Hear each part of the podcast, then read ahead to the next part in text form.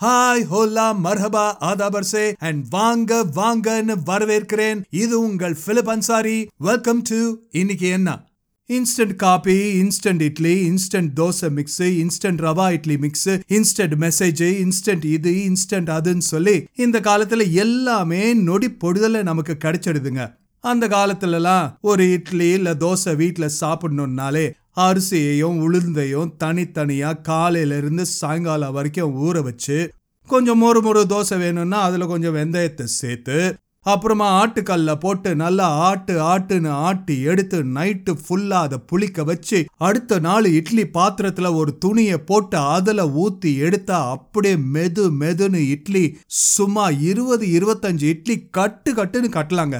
தோசையை ஊற்றினோம்னா அப்படியே மொறு மொறுன்னு சும்மா முறுக்கு தோசை வரும் பாருங்க.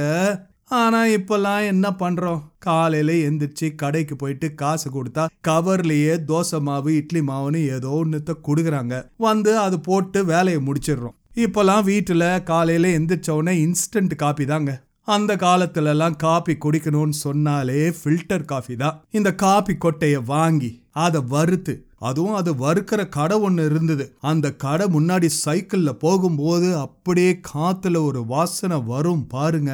அடடடடடா அருமையா இருக்குங்க. அந்த வறுத்த கொட்டையை அரைச்சி அதுல டிகாக்ஷனை போட்டு அதுல ஃபில்டர் காஃபியை போட்டு குடிச்சா பேஷ் பேஷ் ரொம்ப நன்னா இருக்குதே அப்படின்னு சொல்ல தோணும். ஆனால் இப்போல்லாம் எல்லாமே இன்ஸ்டண்ட்டாக நடந்துகிட்டு இருக்குதுங்க சொடக்கு போடுற நேரத்தில் நமக்கு வேலை நடக்கணும்னு சொல்லிட்டு நாம எல்லாரும் ஓடிக்கிட்டே தான் இருக்கிறோம். இந்த அளவுக்கு இன்ஸ்டண்ட்டாக உடனடியாக வேகமா நமக்கு எல்லாமே நடந்துட்டு இருக்கும்போது ஒரு முக்கியமான விஷயத்த நாம மறந்துடுறோம். என்ன விஷயம்னா காத்திருத்தல்.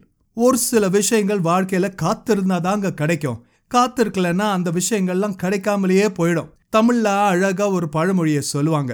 பொறுத்தார் பூமி ஆழ்வார். அப்படின்னா பொறுமையா நம்ம காத்திருந்தோம்னா பூமியை கூட ஆளுகிற ஒரு சந்தர்ப்பம் கிடைக்கும் அப்படின்ற பழமொழி. வேதம் என்ன சொல்லுதுன்னா எஸ்ஆயா நாற்பதாம் அதிகாரம் முப்பத்தி ஒன்றாம் வசனத்துல நீ காத்திரு. சரியான நேரத்திற்காக காத்திரு. ஆண்டவருடைய சரியான நேரத்திற்காக காத்துரு. உனக்குன்னு ஒரு வேலை வரும். அந்த நேரம் வரும்போது ஒரு கழுக போல சிறக விரித்து சிறக அடிச்சு மேல மேல உயர உயர நீ போய்கிட்டே இருப்ப. ஆனா அந்த வேலை வர்றதுக்காக காத்திருக்கணும். அந்த நேரம் வரும்போது யாராலையும் உங்களை தடுக்க முடியாது. அதனால காத்துக்கிட்டே இருப்போம். அப்படியே காத்துக்கிட்டு இருக்கும்போது அமைதியா உட்காராம கொஞ்சம் லைக்கை போடுங்க. ஒரு சப்ஸ்கிரைப் பட்டனை தட்டி விடுங்க. கமெண்ட்டையும் போடுங்க. நாலு பேருக்கு பிரயோஜனமாக இருக்கும்னு நினச்சிங்கன்னா ஃபார்வேர்டும் பண்ணி விடுங்க. நல்ல விஷயம் யார்கிட்டேருந்து வந்தால் வந்தா என்னங்க? இது உங்கள் ஃபிலிப் அன்சாரி வாழ்க்கைக்கு பிரயோஜனமான விஷயங்கள் வேதத்திலிருந்து நாளைக்கு சந்திக்கலாம். இன்னைக்கு என்ன?